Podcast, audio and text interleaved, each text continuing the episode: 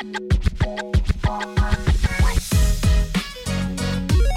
hey, you're listening to Pueblo's Health, a podcast by the Pueblo Department of Public Health and Environment. I'm your host, Tristan Garcia, communications specialist here at PDPH&E, and I'm so glad you've taken some time out to learn about public health in your community, the one-stop shop for all things public health. Here is a great podcast and a wonderful time to talk holidays. Everybody's feeling holly and jolly and merry and bright. And for that, we brought in two of the best from the food safety team here at PDPH&E, Kelly and Megan. Thank you so much for joining me. How are you both this morning? Doing well. How are you? Doing very well. Megan, how are you? Welcome to the show. I'm good. How are you? I am doing well and glad to talk food safety. When people think holidays, they may not always be thinking about food safety, but that's what you think about all the time is food safety. Talk a little bit about what the food safety team does here at the health department. Yeah, so uh, we go out into the community and we really are just checking to make sure all the food is safe that everyone's eating here in Pueblo County. Uh, we spend a lot of time doing inspections and also providing education to facilities here in Pueblo County. And that's restaurants, that's anywhere that's serving food, schools, that's pretty much everywhere. Correct. Anywhere that has food, even uh, your local gas stations and uh, grocery stores. Megan, some of the other things you do on a daily basis, just making sure people are more aware. That's one stop why you're here at the podcast. Yeah, we put out information for consumer food safety, for food safety at home. Um, we have some information on the website about just all kinds of different food safety topics. And the website is the Dish Pueblo. That is like the easiest website to navigate for all things food safety in town, right? How easy is that for folks? It should be pretty easy. Um, everything's pretty clearly laid out on there. There's all kinds of fact sheets, things like that available. Now, the reason we have both of you on today for the podcast is it's just about time for Thanksgiving. It's just about time for Christmas, for every holiday in between. And a lot of what families do for the holidays is make a ton of food. And you're here to make sure that that food is safe. Uh, what are some easy reminders? Talking about food safety, like general food prep, washing hands, probably step number one, Kelly? Yeah, um, you want to wash your hands anytime you're really changing tasks or anything. If you leave your kitchen, if you're using the restroom, if you happen to cough or sneeze or switch any type of food that you're touching, if you're going from raw foods to ready to eat foods, anytime you're switching a task like that, you should wash your hands. Um, there's never a wrong time to wash your hands. Washing hands um, all the time is better than not washing hands at all. Um, an easy thing to get confused letting your dog lick your hands between that's not actually washing your hands. No not at all. And also sanitizer does not replace hand washing so we want to always wash our hands and if you want to still use sanitizer that's fine but we want to do a good hand wash before we use sanitizer. Double it up on safety making sure the food you touch before you cook it is healthy and safe. But megan cooking that food to the right temperatures and storing it is almost as important if not more important. Yeah absolutely um, there's the little red indicator stick on turkeys, but it doesn't always give you the best temperature or tell you exactly when it's done. So, the best way to go about that is to use an actual food thermometer and make sure your turkey gets all the way up to 165 degrees. Um, there's three different places on the turkey that you want to check the thickest part of the turkey breast, the innermost part of the wing, and the innermost part of the thigh. I'm a big time turkey fiend, and I have never measured the temperature of my turkey. 165 throughout the entire bird. That's to make sure you don't get sick. Uh, what about some other foods? I know people think like throw it all in or they cook all day. I have never cooked an entire Thanksgiving meal, but what's the best way to kind of sparse that all out so make sure everything gets up to the right temperature? Um, if you're making anything in advance or like the day ahead, um, and then you're going to be reheating it on Thanksgiving Day. Make sure you also reheat that to 165 degrees before you put it out on the table. Um, maybe your family doesn't do turkey. Maybe you use some kind of beef or pork. Um, that doesn't have to be cooked as high. It just needs to be cooked to 145 degrees.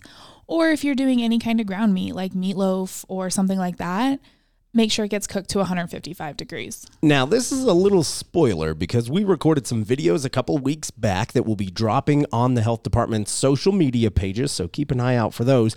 But one of them that I had no idea about, Kelly, I'll ask you, stuffing a turkey is like no no number 1. And a lot of people do it, but they don't know. Yeah, so you can totally stuff your turkey. Um, however, it's best if you take the stuffing out of the turkey at some point. The juices from the turkey can get into the stuffing and they might not cook out all of the way. So you're right. I mean, my mom does that. She still does that. She's always done it. And um, no one's ever gotten sick, but it is a true fact that you can, in fact, get um, some of those juices into your stuffing that might not cook out. So it is good, even if you start it in the turkey, to take it out and just make sure that everything's getting right up to the proper temp. You can always take it out of your turkey and put it in another pan or dish and just kind of place it back in the oven and make sure that it's at proper temperatures. Another one I don't think a lot of people think about, I included, is right after you get done eating the first time, because nobody eats just once on Thanksgiving. You go sit down, you do whatever you do, you play some cards, you make a puzzle, you watch some football, you go right back into the kitchen three hours later. That same turkey, that same stuffing, mashed potatoes are still sitting out. That's no no number two. Uh, can either of you talk about how important it is to make sure you get your food away and keep it stored safely? Yeah, um, you should not leave it out all day long. Um, I know my family has done that in the past, but it's not a good idea. Um, you run the risk of getting food poisoning while that bacteria grows in that food. Um, the recommendation that we have is to put everything away within two hours of serving, um, and then it'll be safe to eat from the fridge for three to four days. So stick it in the fridge, and then after that, you can always pull it out and reheat more if you want more. Now, what if you make, like my family, enough food for an army and you're not going to eat that all within three to four days? Is freezing Thanksgiving leftovers okay? And if so, what's the best practice there? Yeah, so you can definitely freeze foods. You want to just um, separate it into something smaller probably. You would probably want to portion it out and then you can place it into like freezer safe bags or some sort of freezer safe containers. Um, you just want to label that and know um, when you've made it so that you know how many days you can safely eat it after you take it out of the freezer and thaw it um, and I would still go around that same recommended time, three to four days. So if you cook it all on Thanksgiving, um, you can easily mark that or you may remember it. And then when you defrost it, um, just give yourself that three or four days after defrosting to eat it, and you should be good to go. But once it's frozen, it's safe. I could have a New Year's Eve cranberry turkey sandwich if I wanted to. That's correct. Um, freezing does kind of stop time. It essentially freezes time, pun intended. So you can uh, return to the regular time once you defrost after freezing. Uh, I'm going to clear the record here. I hate cranberries, so I would never have a cranberry turkey sandwich. But if I wanted to on New Year's Eve, I'll make sure to freeze that food. Uh, some other important things that people need to remember as well. Everyone's getting a little bit sick right now. Kids are back in school, passing all of these sicknesses to each other, and then they bring that home to family. If you've got people that are sick this holiday season, your best advice is just to stay out of the kitchen. Correct. Um, anytime you're feeling under the weather, you really should not be the person in the kitchen preparing food. You don't want your family to get sick as well.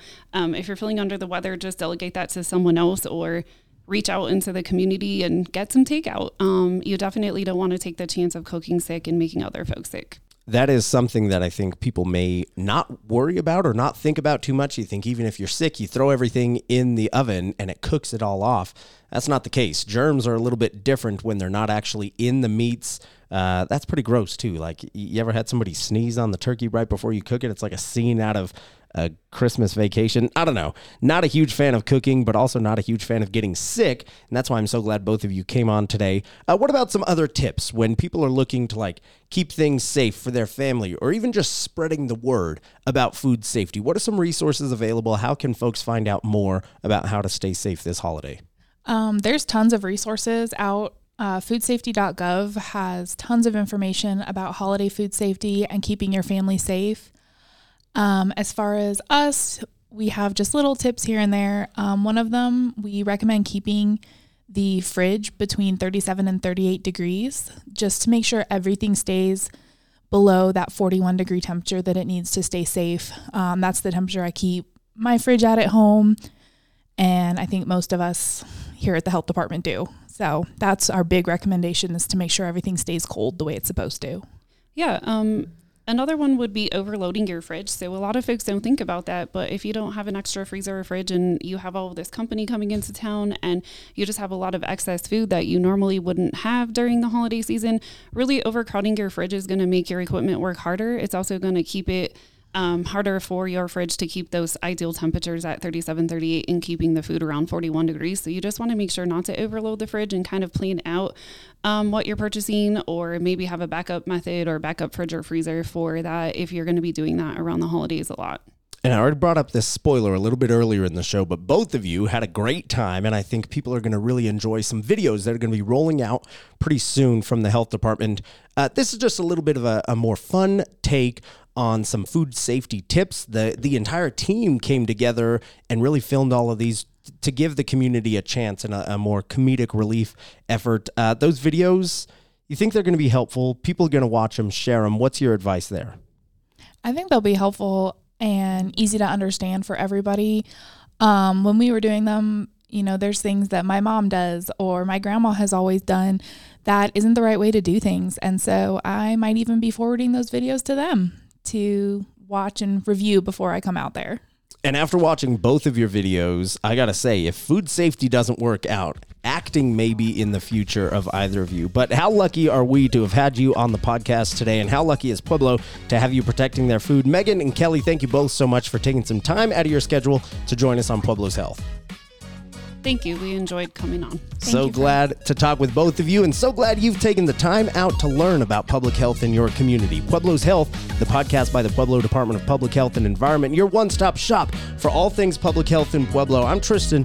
I thank you so much and hope you have a wonderful rest of your day.